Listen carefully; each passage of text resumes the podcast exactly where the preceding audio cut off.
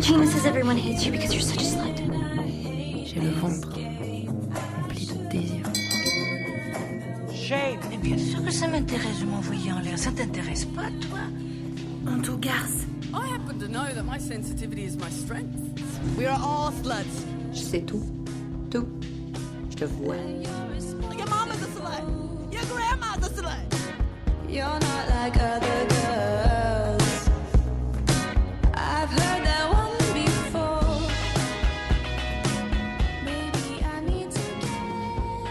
aux garces, le podcast pour parler de l'impact de la misogynie sur les sexualités et la pop culture. Parce qu'Internet nous a tant formés, on s'est dit que c'était à notre tour de l'informer. Parce que déconstruire, c'est bien, mais reconstruire avec humour et amour, c'est mieux.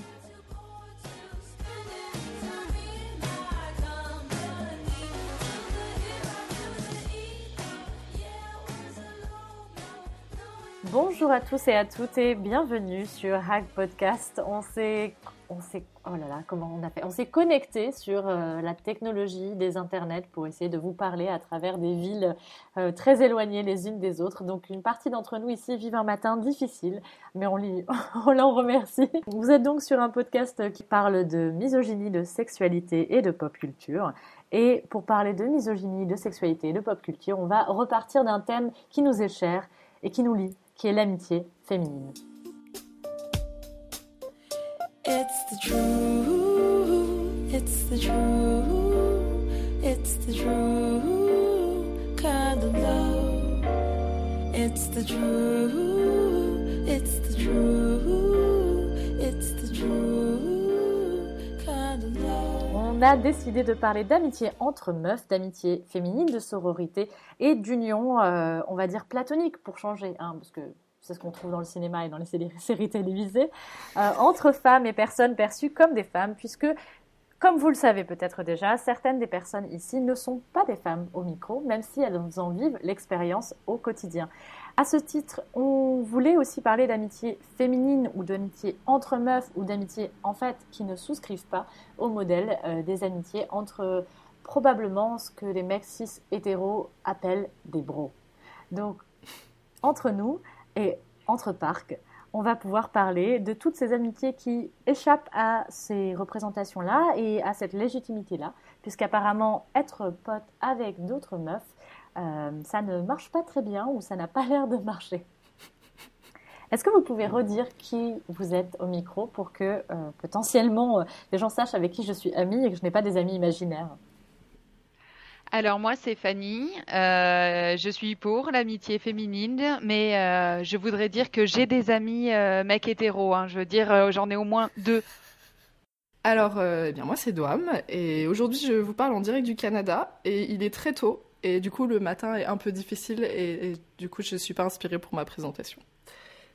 C'est facile de tricher avec une tartine à la main. Euh, donc moi c'est toujours Lily. Euh, il n'est pas très tôt le matin pour moi, donc je n'ai aucune excuse.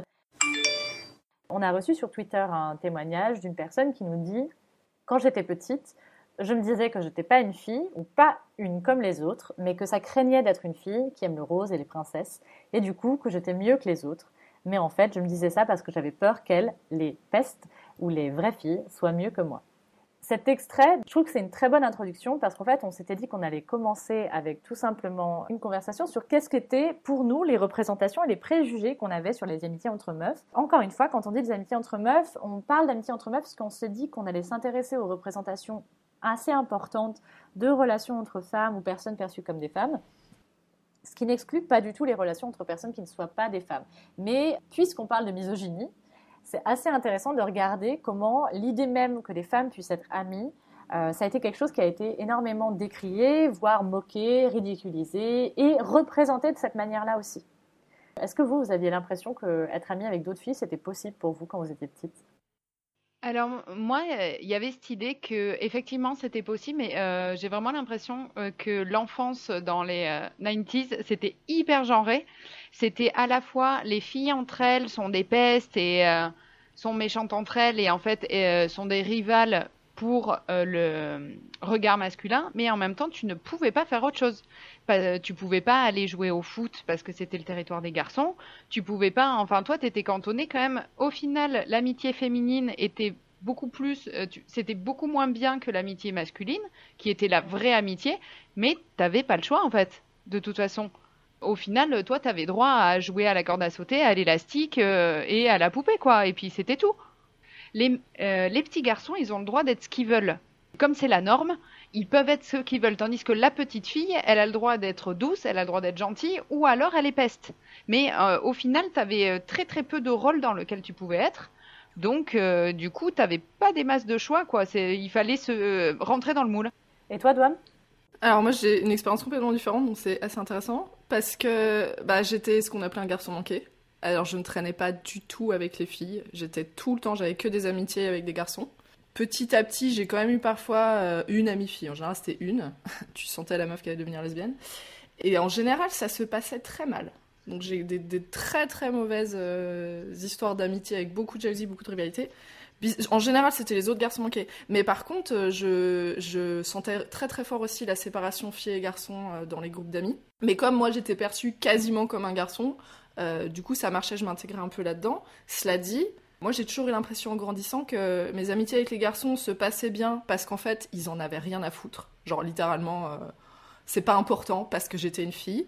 Et que les amitiés entre filles se passaient très très mal. Parce que euh, là, par contre, euh, il y avait plus du tout le même rapport de pouvoir. Et, euh, je n'étais pas par défaut inférieure parce que j'étais une fille. Ouais, moi j'ai eu un peu des deux, c'est-à-dire que je me souviens, après moi j'ai été euh, dans, sur deux pays différents euh, quand j'étais petite. Du coup, euh, par exemple, ma première expérience de primaire, euh, bon, j'étais du coup au Canada, euh, j'avais l'impression que la pression de genre était un peu moins importante, mais aussi parce que je suis passée de l'école publique à l'école privée. Quand j'étais à l'école publique, ben, en fait, tout le monde faisait un peu ce qu'il voulait et j'avais pas mal d'amis filles et pas mal d'amis garçons. Et en fait, mes meilleurs amis, c'était des filles, et genre, ça se posait même pas dans ma tête comme un enjeu, en fait, d'être en rivalité avec mes, mes copines.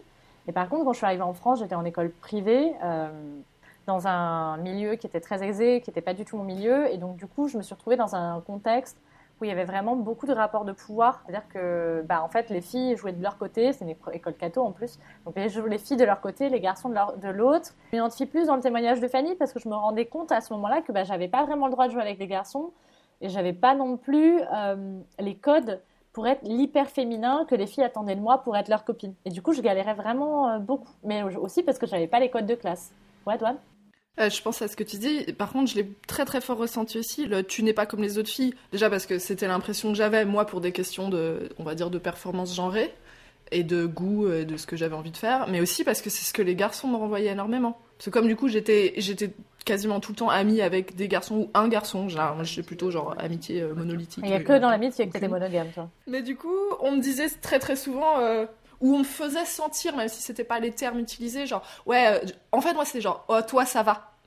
Sous-entendu, tu n'es pas comme les autres filles. Genre, toi, t'es fun, euh, toi, tu vas te battre, toi, tu vas dans les bois, tu fais pas des, jeux de connasses. C'était vraiment ça, hein, le sous-texte. Donc, c'est quand même quelque chose qu'on intériorise.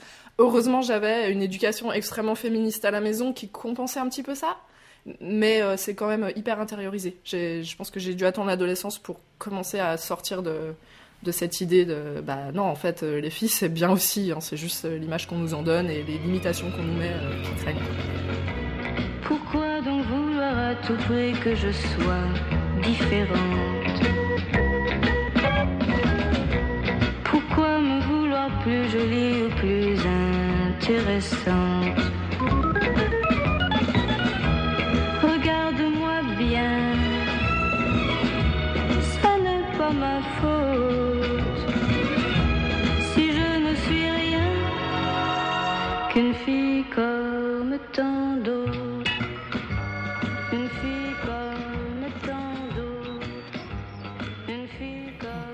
Et euh, moi, du coup, euh, euh, j'ai souvenir, mais j'ai un souvenir de très petite, j'étais en maternelle.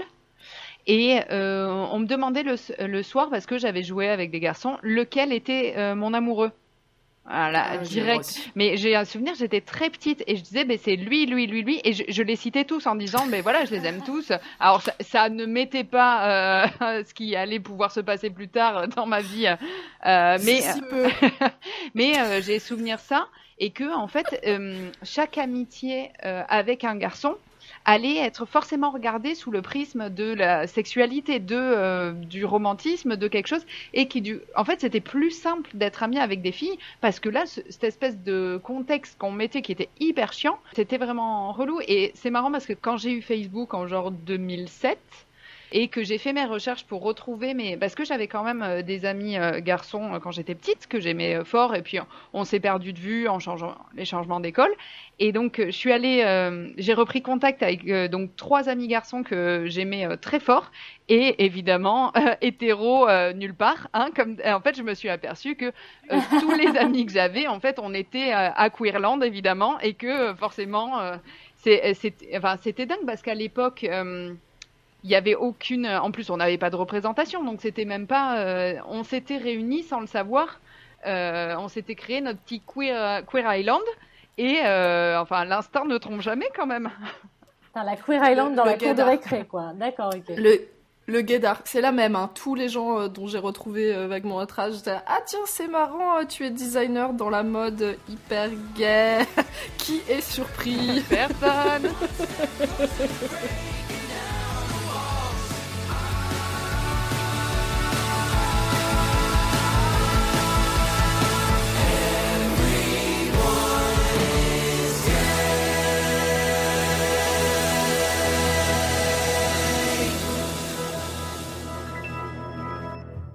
Mais justement, il y a un truc intéressant, c'est que bon, bah, du coup, là, on parle des, des- par exemple, des amitiés euh, très très jeunes.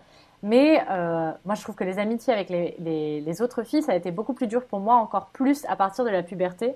Parce que subitement, il y a une rivalité euh, de qui est une vraie femme, qui est une vraie fille. Par exemple, moi, je me suis jamais euh, sentie meuf. Maintenant, je sais pourquoi. mais euh, je, galérais vraiment beaucoup à essayer de performer une féminité en même temps que je me sentais pas comme les autres filles, entre guillemets, et en même temps que je me disais très vite que je voulais être comme les garçons, ou que je voulais pas forcément être un garçon, mais que quand même je préférais jouer avec les garçons parce qu'ils étaient moins prise de tête. Un truc que par exemple moi j'ai vachement vécu, c'est ce truc de rivalité amoureuse tout de suite, quoi. Genre t'as plus, enfin j'avais plus le droit d'être amie avec des garçons, si tant est que j'avais essayé avant. Euh, à partir du collège, parce que si j'étais amie avec un garçon, c'était forcément que je, que je, voulais, euh, pas, sortir avec. Et chaque garçon, généralement, était euh, aussi à l'adolescence la target d'une fille. Enfin, fallait faire attention dans cette espèce de rivalité euh, qu'ils pouvaient avoir. Et que les garçons rajoutaient euh, ce contexte-là. En fait, du coup, c'était déjà pas simple, euh, je trouve, euh, dans la cour de récré, euh, d'être amis avec eux parce qu'ils étaient quand même vachement occupés à jouer au foot, ce qui est quand même le truc le moins intéressant du monde. Et euh, à l'adolescence, en plus, il y avait ce côté de on se transforme en succube. De ah, mais si elle vient de voir, euh, c'est forcément parce qu'il y a un truc sexualisé, euh, Eve, la tentatrice, derrière, quoi. Alors que moi, je jouais au foot quand j'étais au Canada et quand je suis arrivée en France, on a arrêté, on a arrêté de me laisser jouer au foot et j'étais là genre mais et du coup bah je me suis toujours retrouvée dans les groupes sport euh, avec l'option foot dans les menus sport parce que du coup voilà et j'étais avec que des mecs qui faisaient sport, muscu, ping pong, endurance et moi j'étais là ça ils faisaient huit fois mon tour de taille mais c'est pas grave au moins ils me laissaient jouer en foot donc euh, voilà c'était au contraire euh, j'ai forcé jusqu'au bout. Oui. Tout ce que tu me dis, c'est fou parce que ça me fait réaliser euh, à quel point j'étais à contre-courant. Justement, moi, c'est à partir de l'adolescence, au contraire, que j'ai commencé à avoir plus des amies filles, mais parce que euh, les groupes de garçons commençaient à me rejeter, je pense. Ah la Parce puberté. que la puberté. Sauf que euh, fallait voir euh, Douam à la puberté, euh, c'était juste un petit garçon encore, hein, clairement. Bah, en même temps, dans ce que tu décris de ton comportement, t'avais l'attitude du D'un mec d'un mec, genre dans un teen movie, tu vois. Ah, mais Euh, complètement. Mais bien sûr. Et donc du coup. Ah, mais moi, j'étais complètement sociabilisée en mec, quoi. Donc, Moi, j'étais que- chum. bah, tout- moi aussi. Mais moi aussi Non non. moi j'étais chum. Je veux mais dire, Fanny et moi on était Qui était jolie à l'adolescence, de toute façon, Il y a des quoi. gens On qui- s'habillait comme des jolis à sacs. l'adolescence. Ah, bah, pas moi, hein, Je clairement. pense que les euh. filles jolies à l'adolescence, elle me, elle me complexait à mort. Et encore aujourd'hui, euh, des fois, Mais je pense moi que les aussi. meufs vraiment, euh, tu sais, ultra femmes, mais dans des canons de Uh, beauté très très féminins, caucasiens, euh, enfin, genre, euh, tu sais, approuvées de tout, des meufs cisgenres. euh, tu vois, moi par exemple, il y a eu un moment où les ballerines et les sacs Longchamp étaient à la mode. Et je pense que vous visualisez les meufs qui portaient des ballerines, des jeans slim et des, et des sacs Longchamp. Et qu'en fait, genre, j'avais des meufs comme ça dans, dans, dans mon lycée. Et, euh, et c'était l'angoisse pour moi. Parce que je me disais qu'elles vivaient dans une dimension parallèle dans laquelle la vie devait être vraiment différente de la mienne. Qui portait les Rangers. Et du coup, euh, genre, je me souviens d'un mec euh, sur qui je devais avoir un demi-crush qui un jour m'a a pointé du doigt une nana que je connaissais et m'a dit Oh là là, elle, elle, c'est vraiment une meuf fraîche. Et là, je me suis dit Ah. Ok, donc du coup, moi, je suis son bro. Et c'était pas sais- grave parce que, genre, clairement, c'est vrai. Enfin, j'ai toujours été le bro de, de tous les mecs. Enfin, j'ai été souvent beaucoup plus de ce côté-là, en tout cas de la force, clairement. Mais je pense que moi, c'est pour ça que ça marchait, c'est qu'en fait, j'étais hyper amie avec eux. C'est la même chose, j'étais le bro, et puis il y a un moment où ils étaient là, ah, mais le bro, il a une paire de seins, en fait. C'était vraiment euh, le moment où soudain ils réalisaient. Et ce que tu dis sur les nanas, c'est pareil, parce que souvent j'avais une amie, et c'était toujours la nana, comme bizarre, comme c'est bizarre, très jolie, très euh, dans la norme en apparence, mais qui souvent avait une personnalité qui était pas trop genrée. Euh, on sent pas du tout le déni de l'homosexualité. Hein. Euh, C'est marrant, j'avais tout le temps une amie extrêmement jolie. qui est surpris Et pour moi, du coup, il n'y avait pas de rivalité, parce qu'en fait, j'étais amoureuse, mais je ne savais pas. Donc c'est drôle. C'est drôle. Fanny, tu voulais dire quoi? Moi, généralement, comme je savais pas m'y prendre, j'étais, euh, j'étais pas le bro du mec que, que je me rêvais, euh, mais rêver de façon romantique, donc ça m'était jamais rien. J'étais plutôt euh, la meuf chum, genre Chewbacca, tu sais, euh, genre le mec il me racontait tout, et moi je faisais oh et donc je le chopais jamais, mais j'étais proche de lui, mais vraiment, vous voyez cette image? Je pouvais être proche, mais il y avait jamais de cul. Tu- J'aime beaucoup le Chewbacca de Han Solo, quoi. voilà. Mais je suis sûre qu'il y a des cartes de Saint-Valentin qui diraient I wanna be the true bee to your. euh, voilà. Euh, Honey, euh, ah, je vais ah, m'arrêter là parce que ma carrière Voilà. d'écriture de cartes de Saint-Valentin, comme vous l'avez vu, n'a pas décollé. Je Bon. voulais juste quand même revenir sur un truc. Rivalité. Euh, les rivalités, c'est un truc qu'on retrouve aussi dans les représentations, évidemment dans les films où il y a ou les séries où il y a des, des jeunes filles, mais aussi et évidemment dans les adultes. Déjà, il faut croire que apparemment, pour beaucoup de personnes, scénariser euh, ou écrire des histoires dans lesquelles il y a plus d'un personnage féminin, c'est compliqué. Et, d'ailleurs, je vous renvoie au test euh, d'Alison Bechdel.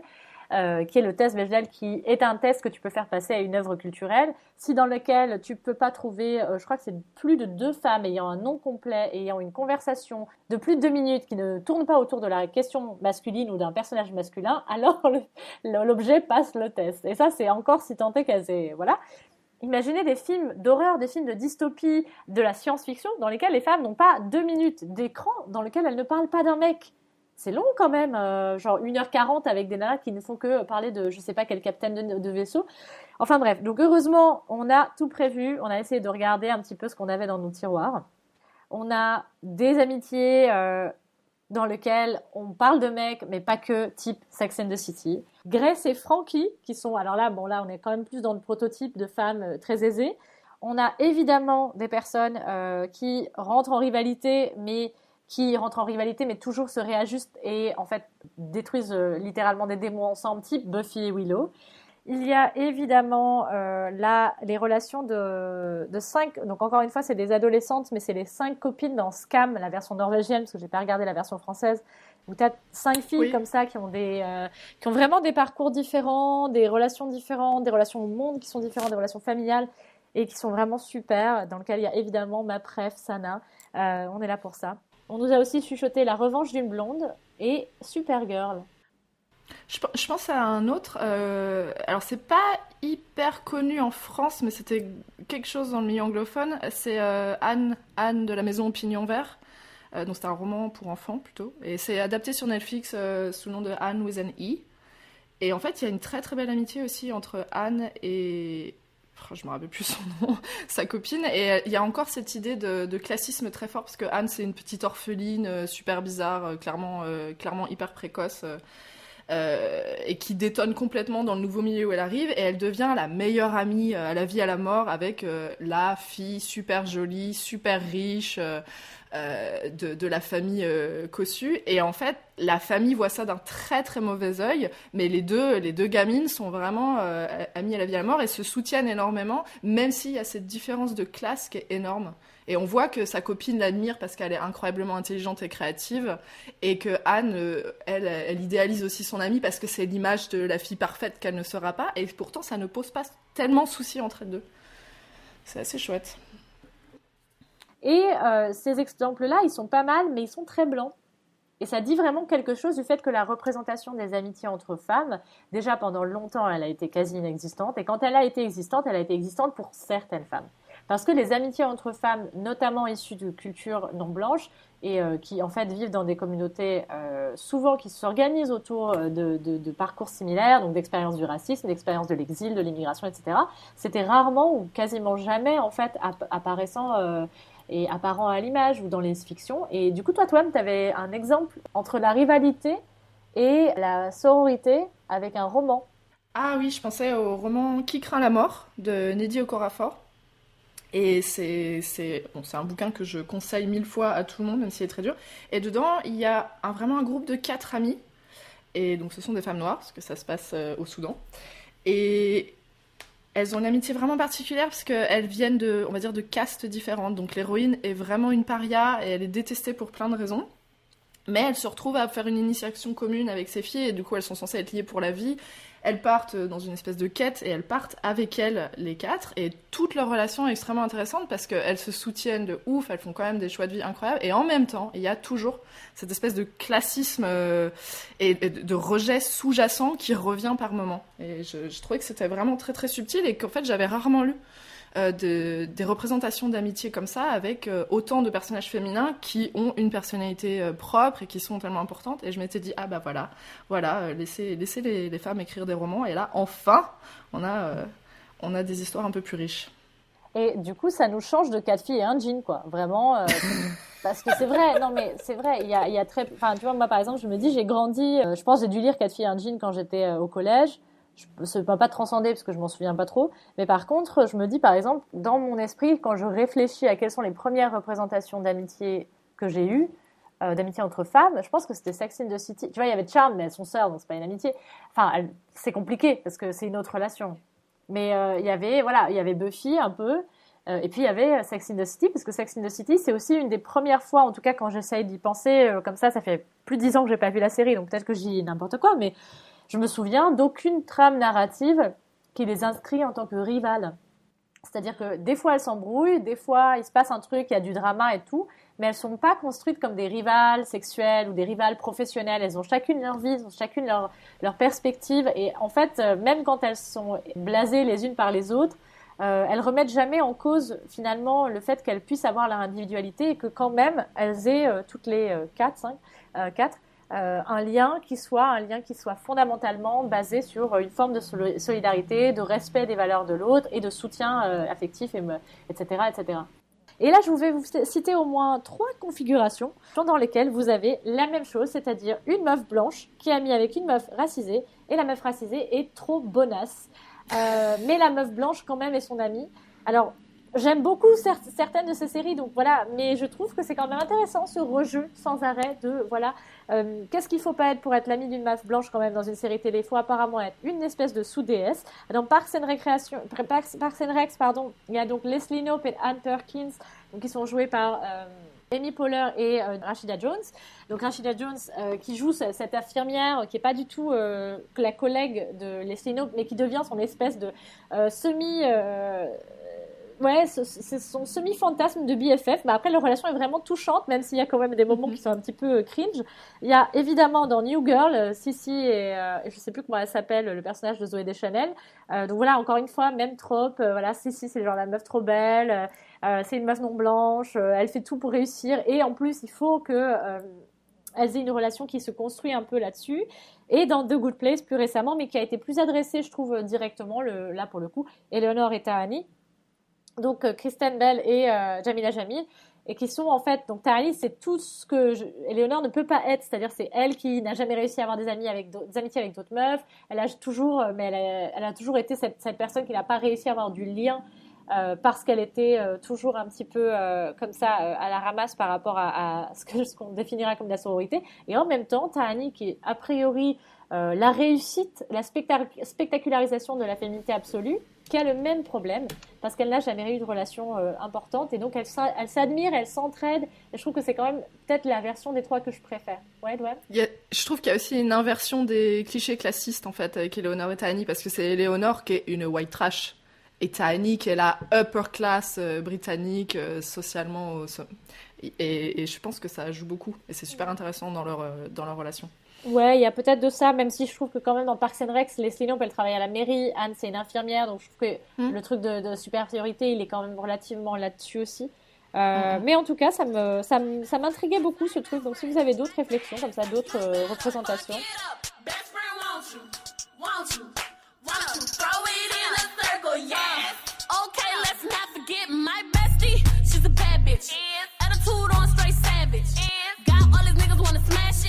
But that's my best friend, you can't have it. Oh, bestie, you better turn up. Got that ass moving like a Mack truck. Got these niggas in the club in the swarm us. Cause I done start twerking to booty enormous. If your best a bad bitch, then show it. Spin that ass over like you can control it. Put your hands on your knees, just roll it. Catch the beat, don't stop, bitch, hold it. Best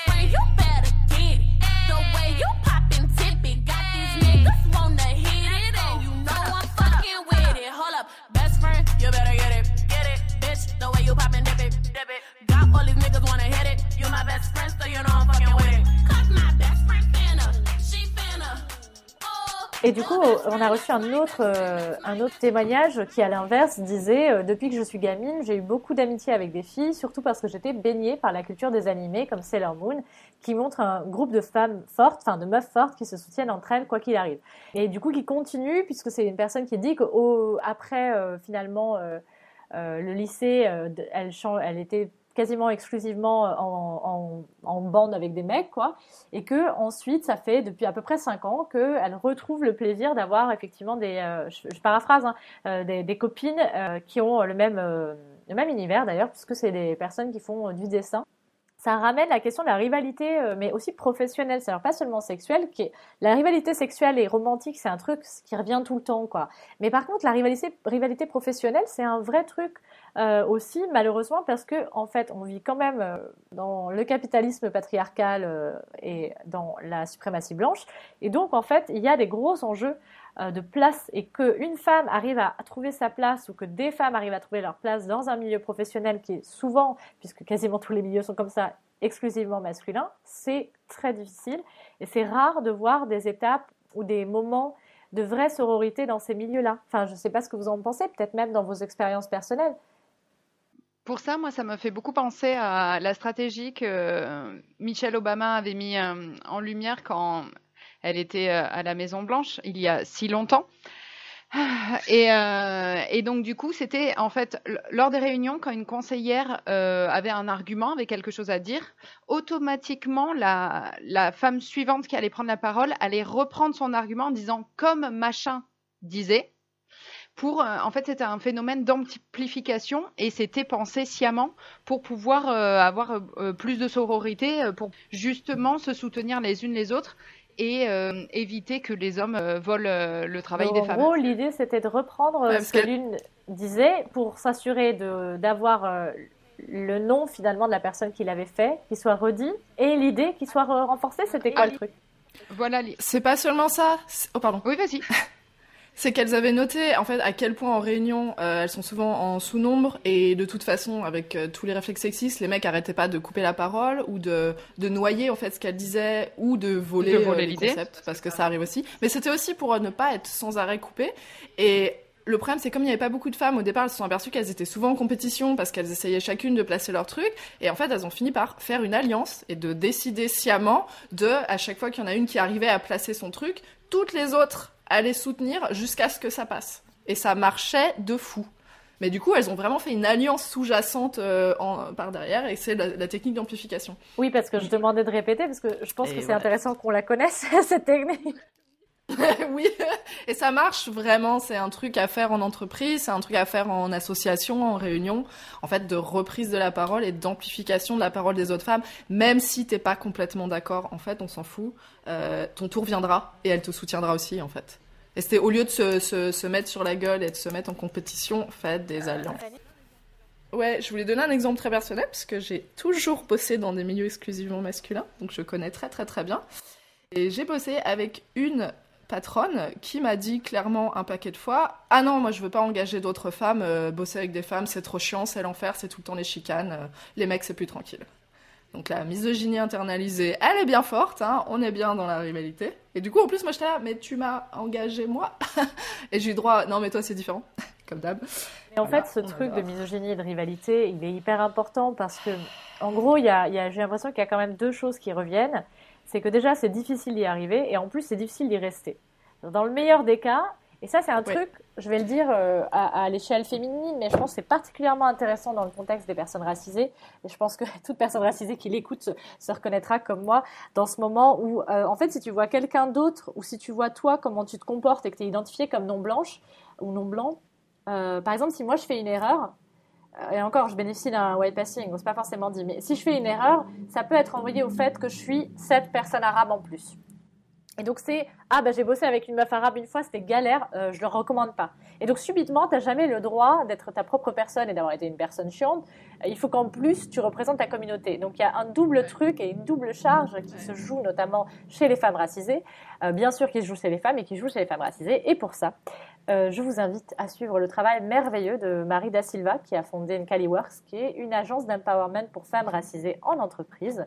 Et euh, Marie, que vous connaissez sûrement sous le Napilicayo sur Twitter, nous dévoile avec le hashtag Jeudi survie au taf pas mal de stratégies qu'elle met en place avec les gens qu'elle va suivre. Et c'est intéressant parce qu'il y a deux choses qui, moi, je pense, euh, méritent d'avoir leur place ici.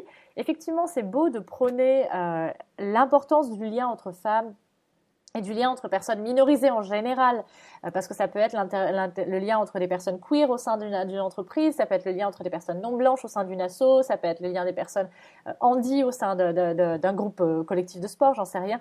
L'importance du lien entre personnes minorisées ne doit pas effacer le fait qu'on ait des expériences singulières qui soient aussi attachées à la différence et la variété de nos oppressions et de nos vécus. Et donc, la sororité, c'est très bien, mais la sororité ne doit pas s'arrêter aux portes du racisme. Parce que par contre, et ça, les femmes noires, par exemple, qui ont toujours fait preuve d'énormément de sororité entre elles et pour elles et par elles-mêmes, parce qu'en fait, personne n'allait les sauver, euh, bah, elles, elles en ont un peu marre qu'on balance sororité sur un badge et qu'on pense qu'on est dans du féminisme euh, 2.0. Donc c'est hyper important de penser aussi cette double charge, c'est-à-dire que oui, faire du lien, mais tu fais du lien avec qui?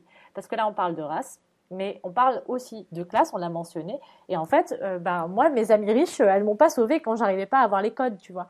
Donc du coup, pareil, euh, de la même manière, je vais pas compter, c'est un peu triste à dire, mais je vais pas compter sur mes amies blanches si je reçois du racisme. Il va falloir que j'arrive à faire du lien et en même temps, ce lien, il doit exister au-delà de plein d'autres épreuves. Et la première, c'est de trouver d'autres personnes comme soi. Donc déjà, quand tu es la seule meuf, par exemple, dans une équipe, euh, quand tu es la seule personne non blanche, ou quand tu es la seule personne queer, ou quand tu es la seule personne handi, euh, parce qu'on est dans ce culte de la diversité où il faut cocher des cases, eh ben, en fait, c'est hyper dur de faire du lien, donc il faut aller même quasiment au-delà de ça.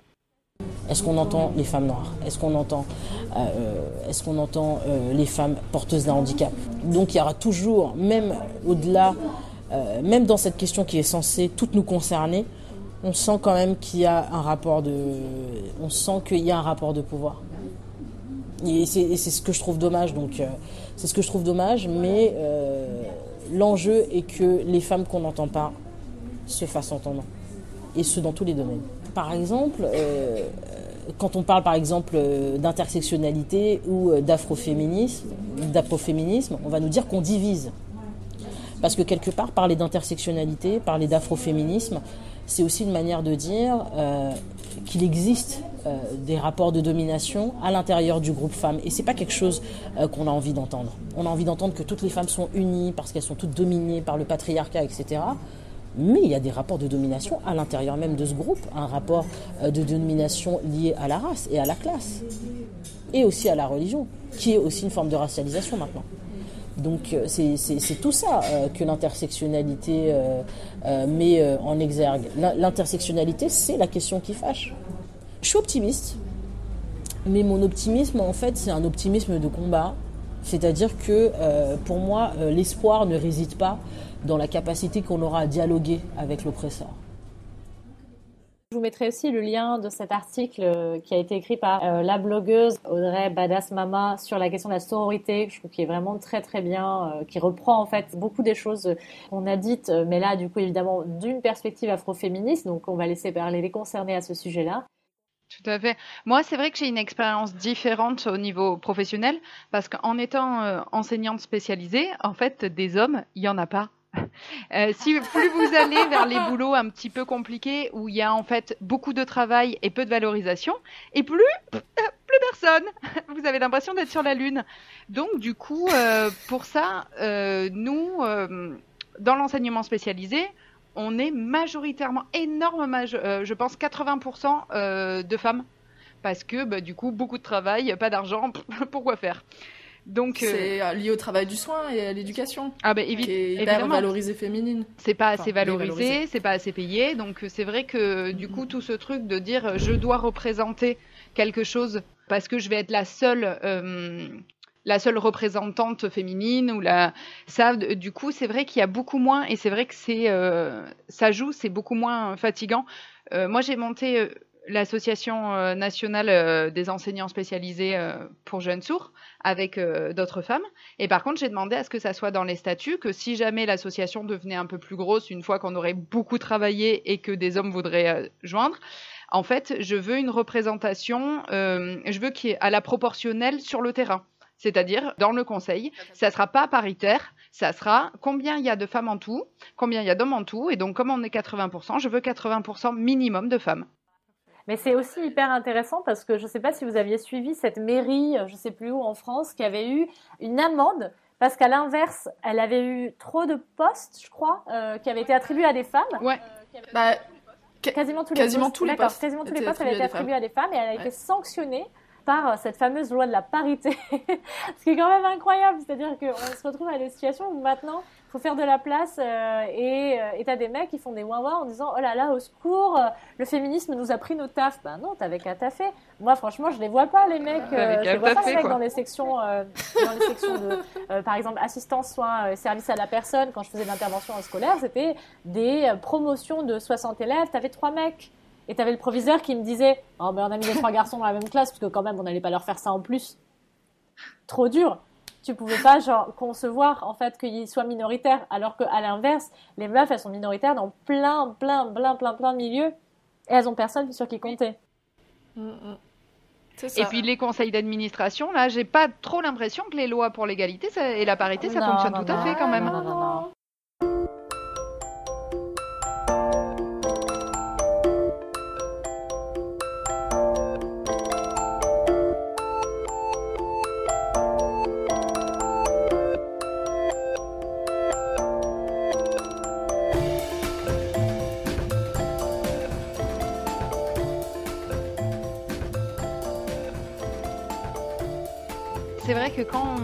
Euh, amitié féminine, je pense euh, souvent à Grey's Anatomy, notamment parce que euh, c'est fait par une réalisatrice, Shonda Rhimes, qui est du coup une femme racisée, et qui, au fur et à mesure des saisons, euh, sur l'autoroute de la balèque-thérapie, je pense, en mode oh là là, les, hommes hétéros, vraiment, pourquoi faire Donc, spoiler, euh, les bute tous.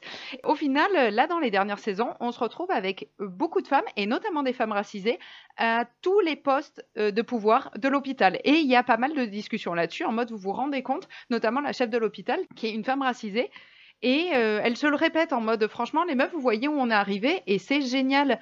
Et même euh, dans la relation euh, que pouvait avoir l'héroïne Meredith Grey avec Christina Young qui était sa meilleure copine et du coup ce truc qui est resté de Grey's Anatomy où elle lui dit you're my person genre my person c'est l'amitié ultime. Et c'est surtout au-dessus du couple hétéro. L'amitié féminine passe clairement au-dessus. C'est my person, c'est ma personne que je vais appeler euh, si j'ai un cadavre à cacher. C'est ma personne euh, et que je vais appeler quand je vais me séparer de ce mec, parce qu'au final, euh, on est toujours dans l'optique que l'amitié c'est toujours en dessous de l'amour, enfin de la relation majoritairement hétéro. Et là, justement, ça questionne là-dessus, de genre non, on voit bien que les couples y passent et que au final l'amitié reste. Trop bien. Bah, moi, je, je suis tout à fait pour. euh, re- apparemment, il faut que je regarde cette série. Tu m'en parles tout le temps, donc je, je, je pense que je vais, je vais y jeter un œil. Je pense aussi que ce qui est intéressant, c'est que là, on les voit aussi dans un contexte professionnel. Il y a Amy et Rosa, par exemple, dans Brooklyn Nine-Nine. Et puis, évidemment, là, il y, a, Gina aussi qui est importante. Mais dans les, dans les relations comme ça, un peu euh, de, symétrie, voilà, on parle de deux femmes latinas. Euh, bon, elles sont policières euh, à Cap, mais voilà. mais elles ont une relation de travail et une relation de complicité qui est assez compliquée et qui, qui, qui quand même est tumultueuse et intéressante. Parce que c'est rare quand même de voir des femmes qui travaillent avec d'autres femmes et avec qui ça se passe bien. Parce qu'il y a aussi cet autre truc, c'est-à-dire des fois au pire elles sont potes, mais elles travaillent jamais au même endroit. Sauf quand elles sauvent le monde, comme dans Sailor Moon du coup. Euh, voilà. et pendant que tu elles sont lycéennes. Tu parles de Sailor Moon, moi me revient la série Witch, qui était à la, à la base d'un mini-mag. Qui, est, qui était très bien. Bon, qui était, j'avais un peu des fois l'impression que c'était euh, Sailor Moon Lidl, hein, très clairement, parce que ça, ça copiait vraiment beaucoup. Mais euh, franchement, pour le coup, c'était vraiment cette sororité de on est puissante, on est forte. Et comme dans Sailor Moon, on est plus forte ensemble. On est badass euh, toute seule, mais vraiment ensemble, ça crée un groupe qui est vraiment euh, puissant. Et euh, au niveau des références, j'étais assez triste parce que je, je réfléchissais et j'ai réfléchi longtemps sur Harry Potter et j'ai j'ai pas trouvé euh, d'amitié féminine qui, sortait vraiment du lot. Et en plus, en cette période, là nous sommes en décembre, où on s'est rendu compte qu'en plus J.K. Rowling, plus ça va, et plus elle aussi, elle est sur l'autoroute de ça va plus du tout, et qui fait des réflexions transphobes directement sur Twitter. Euh, mon cœur, là, il va pas très bien, mon cœur de, euh, Potter fan.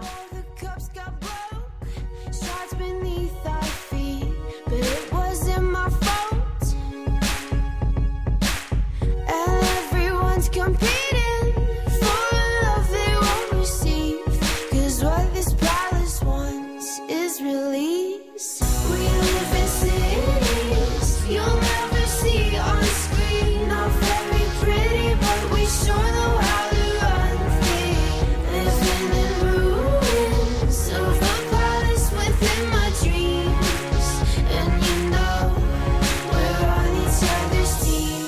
A un autre truc qui m'a grave saoulé sur les trucs de sororité et de racisme, été l'effacement de Tarana Burke, la fondatrice du mouvement MeToo, extrêmement importante et fondatrice, mais qui a été totalement invisibilisée, enfin beaucoup invisibilisée, en tout cas elle a quand même fini par faire euh, la couverture du Time, mais euh, elle a été euh, exclue complètement de la réappropriation de ce milieu qui a été porté en grande majorité par des femmes blanches et des actrices blanches, entre autres, Rose McGowan, et d'autres, et donc du coup... il y a eu un moment où subitement les, les, les, moments de, de, vraie sororité qui auraient pu euh, de manière euh, presque planétaire euh, changer les choses, c'était encore une fois des moments qui donnaient la part belle aux mêmes, c'est-à-dire majoritairement à des femmes cisgenres, blanches et pour une grande majorité hétérosexuelles. Bah, comme tu disais pour ce, cette histoire de parité, de la même manière que les hommes récupèrent les notions de parité quand ça les arrange, bah, il y a aussi tout ce problème dans le féminisme où il y a énormément de femmes qui vont récupérer ces concepts de sororité quand ça les arrange. Bizarrement, la sororité, elle va pas trop vers le bas. Non, étonnamment. C'est comme d'habitude euh, les personnes, les, on va dire les plus haut placées sur la hiérarchie euh, patriarcale, qui vont euh, prendre le spotlight, prendre les idées, se faire mousser, et c'est un truc qu'on voit énormément dans le féminisme blanc. Ça, comme tu dis. et et et si. tu disais.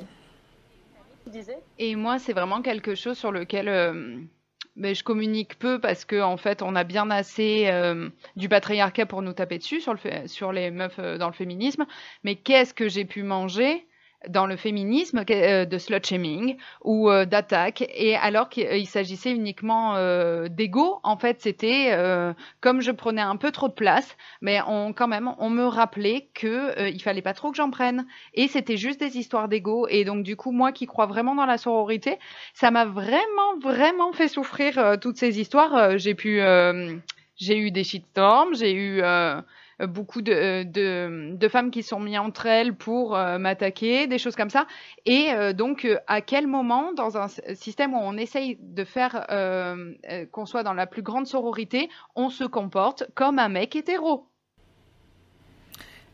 Je, vais faire un parallèle avec ce qu'on avait dit sur le premier épisode dans la bisexualité, à quel point ça fait mille fois plus mal de se prendre ce genre de réaction de rejet via sa communauté. Et en fait, je pense qu'on a tellement l'habitude de recevoir de la merde de la, de la part des mecs hétéros. On a l'habitude, quand ça vient des autres femmes, En fait, c'est mille fois plus difficile. Et je pense que c'est un des trucs qui fait que certaines amitiés peuvent être si douloureuses, voire si toxiques, c'est que ça, on est beaucoup plus vulnérable, en fait, venant de ces personnages, je pense. Parce qu'on a plus de confiance et... Si, je, je pense qu'il y a ça. Ah, complètement. Pense... Et du coup, je voulais rebondir sur le côté aussi euh, de la toxicité, parfois, de ces amitiés, ouais. parce qu'on n'en a pas tant parlé. On a abordé un petit peu. Mais en fait, comme, je pense comme il y a toutes ces histoires de rivalité, parce qu'on est élevé dans l'idée que en fait, on nous élève dans l'idée que les autres femmes sont des rivales et une compétition permanente, comme on disait, parce que bah, y a pas... on, on nous fait croire qu'il n'y a pas de place pour tout le monde. Et en fait, je pense que c'est vraiment ça le, le, fond du problème, parce que bah oui, la, la, société faisait pas beaucoup de place aux femmes. En fait, il faut la prendre, hein, il y en a. Et il y a aussi très très souvent euh, des représentations de, ces amitiés hyper toxiques, de, des personnes qui essayent de, de, prendre tout ce qu'a euh, leur ami ou de, s'approprier en fait. Il y a vraiment cette idée d'appropriation de, tout ce que l'autre euh, a l'air d'avoir. Et mais je pense que c'est vraiment des constructions euh, mentales et sociétales culturelles. qu'on qu nous impose et qu'il faut vraiment et culturelles et qu'il faut apprendre à déconstruire mais c'est pas évident parce qu'en fait on a tous aussi intériorisé euh, ces réflexes là je pense que je pense qu'il y a beaucoup de gens euh, si on réfléchit qui penseront à des moments où ils se sont dit euh, ah merde elle elle est là euh, elle a pris ma place ou moi j'ai tant bossé pour en arriver là et elle c'est bon elle arrive la gueule enfarinée elle pense que je vais l'aider bah en fait oui et il faut il faut euh, toujours cette idée de t'arriver à telle place là, lance des échelles vers les autres. Je, je pense que c'est, enfin, c'est vraiment un truc que je voulais essayer de faire passer sur la, la question des, des, amitiés et de la sororité, que ce soit professionnellement ou, ou autre. Et je pense qu'on ne peut pas parler de sororité sans parler de euh, la question de l'exclusion euh, des meufs trans, euh, des, des, des, conversations sur la sororité mm -hmm. et des meufs trans et des personnes transféminines en général. Donc je pense à beaucoup d'activistes, euh, dont Alok, mais d'autres personnes, euh, voilà, Travis Alabanza et d'autres personnes qui sont des personnes euh, transféminines ou qui revendiquent une non-binarité qui tend vers des, des expressions de genre qui peuvent être perçues comme féminines sont des personnes qui, elles, ont, ont, beaucoup insisté sur ce slogan qui est Sisters, not Sisters, donc Sisters avec un comme S-I-S-T-E-R-S, euh, et non pas sisters comme cisgenre, donc C-I-S-T-E-R-S, puisque on ne le rappellera jamais assez, euh, le féminisme a eu plusieurs vagues et en a toujours plusieurs et a plusieurs courants. Et en fait, toutes les féministes et tous les féminismes, pour moi, ne sont pas, euh, disons, ne vont pas dans la même direction. Je pense que j'apprends rien à personne, mais repartons des bases. Il y a, euh, par exemple, des courants féministes féministes pardon, qui vont retourner à une espèce d'hyper-sacralisation du féminin sacré, hyper essentialisant. C'est-à-dire qui renvoie vraiment à l'idée que l'essence du féminin soit ce qu'on doit valoriser et qui donnerait l'impression à nous entendre qu'il n'y a que parce qu'on aurait un utérus ou euh, un vagin ou je ne sais quoi, qu'on serait fondamentalement amené à se connecter les unes avec les autres via, je ne sais rien.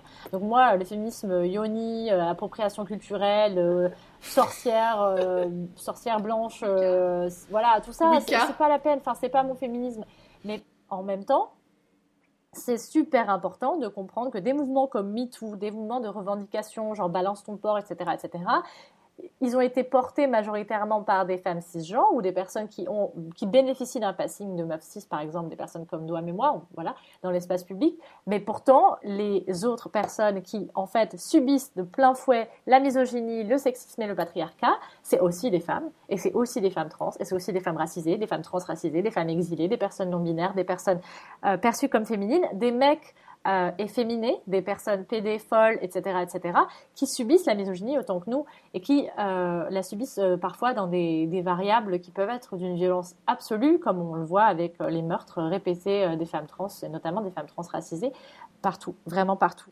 Et donc je pense que c'est, on peut pas parler d'amitié féminine aujourd'hui, et pour moi c'est hyper important de questionner ça de parler de sororité sans parler de ça en fait, sans parler. Regardez les cercles autour de vous, regardez de qui vous vous entourez. Si dans votre entourage vous n'avez que des personnes cis, etc. et blanches, posez-vous des questions. Parce qu'en en fait, c'est pas pour récupérer des gens comme des tokens, c'est pour savoir si vous pouvez vraiment vous revendiquer d'un fameux féminisme entre guillemets intersectionnel que je vois dans les bio Twitter de voilà, il y a d'inclusivité. Alors qu'en fait, être inclusif, c'est pas se dire que les gens peuvent exister dans une alternative, c'est se dire comment on fait pour donner du, du travail à ces gens-là.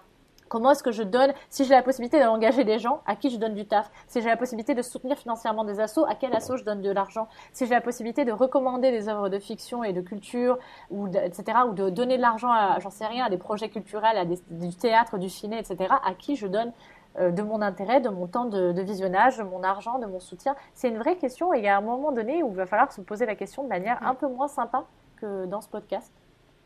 La question c'est qui tu inclus dans ta sororité? Le ventre vide, rien dans les poches. Pas un rond pour acheter le succès mérité. Combien m'ont tendu la main, pas un proche. Artiste égaré, en perte de vitesse. Avide de gloire, de reconnaissance. Ils m'ont fait peur, mon adolescence. D'après mon père, je vendrais mon huc. Je ferai la pute dans le coin d'une rue. Maman était là et le grand frère aussi. Tout le monde était là, mais personne n'a rien dit. De maison de disques en maison close. Toujours les mêmes parties de fesses. Africain qui est hyperisée. Je bouge mon boulot pour enfler leur. Ah,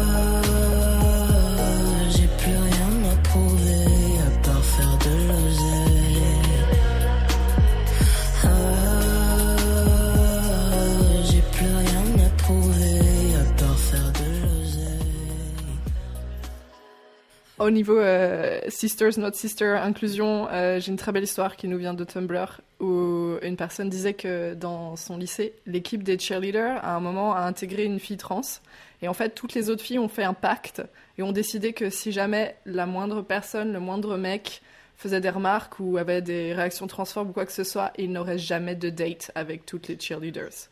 Voilà, les filles, protéger les autres filles. Ouais, c'est comme ça, que ça marche. C'est comme ça en fait. Faut que ça marche en pack. En fait, faut qu'on soit une meute. You better run, cause I got my pussy gang.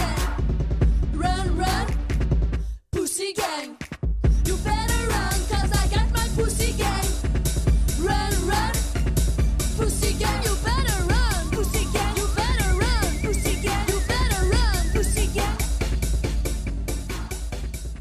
Et euh, pour finir, juste, moi je reprendrai parce que je sors de Star Wars, mais vraiment euh, l'un des euh, discours fait par Poe, euh, le, communiste pro-révolutionnaire qu'il y a dans Star Wars, et qui dit, donc à propos de l'Empire, qui sont les, les pas gentils, ils veulent nous faire penser qu'on est tout seul, mais en fait, euh, on n'est pas tout seul, et une fois qu'on est tous ensemble, on est fort. Donc, vive la grève générale. Euh, et euh, je pense que ça peut nous servir aussi parce qu'on a l'impression dans ce monde normalisé et patriarcal qu'on est toute seule, alors qu'en fait, on est 52% du monde. Très bien. Eh bien, voilà. Je pense que ce sera tout pour aujourd'hui. Évidemment, on aurait dû parler de plein d'autres choses. On pourrait parler à d'autres reprises d'initiatives professionnelles qui ont été créées, telles que Girl Gaze, mais on aura l'occasion peut-être d'en parler davantage sur Twitter. Euh, je ne sais pas comment on va réussir à monter cet épisode, pour être honnête, parce qu'il est beaucoup trop long. Mais ça nous a fait plaisir. Ça nous fait plaisir d'avoir vos retours aussi. Merci. Vous êtes de plus en plus nombreux et nombreuses, surtout, à nous écouter. Donc, euh, je vous rappelle que vous pouvez toujours nous envoyer euh, des suggestions et du courrier du cœur. Sur ce, je pense qu'on va s'arrêter là pour aujourd'hui. À bientôt. À bientôt. Et puis, à, À bientôt. très prochain nouvel épisode. Et j'espère que d'ici là, le gouvernement sera tombé. Voilà. Bisous. Voilà, amour et euh, révolution.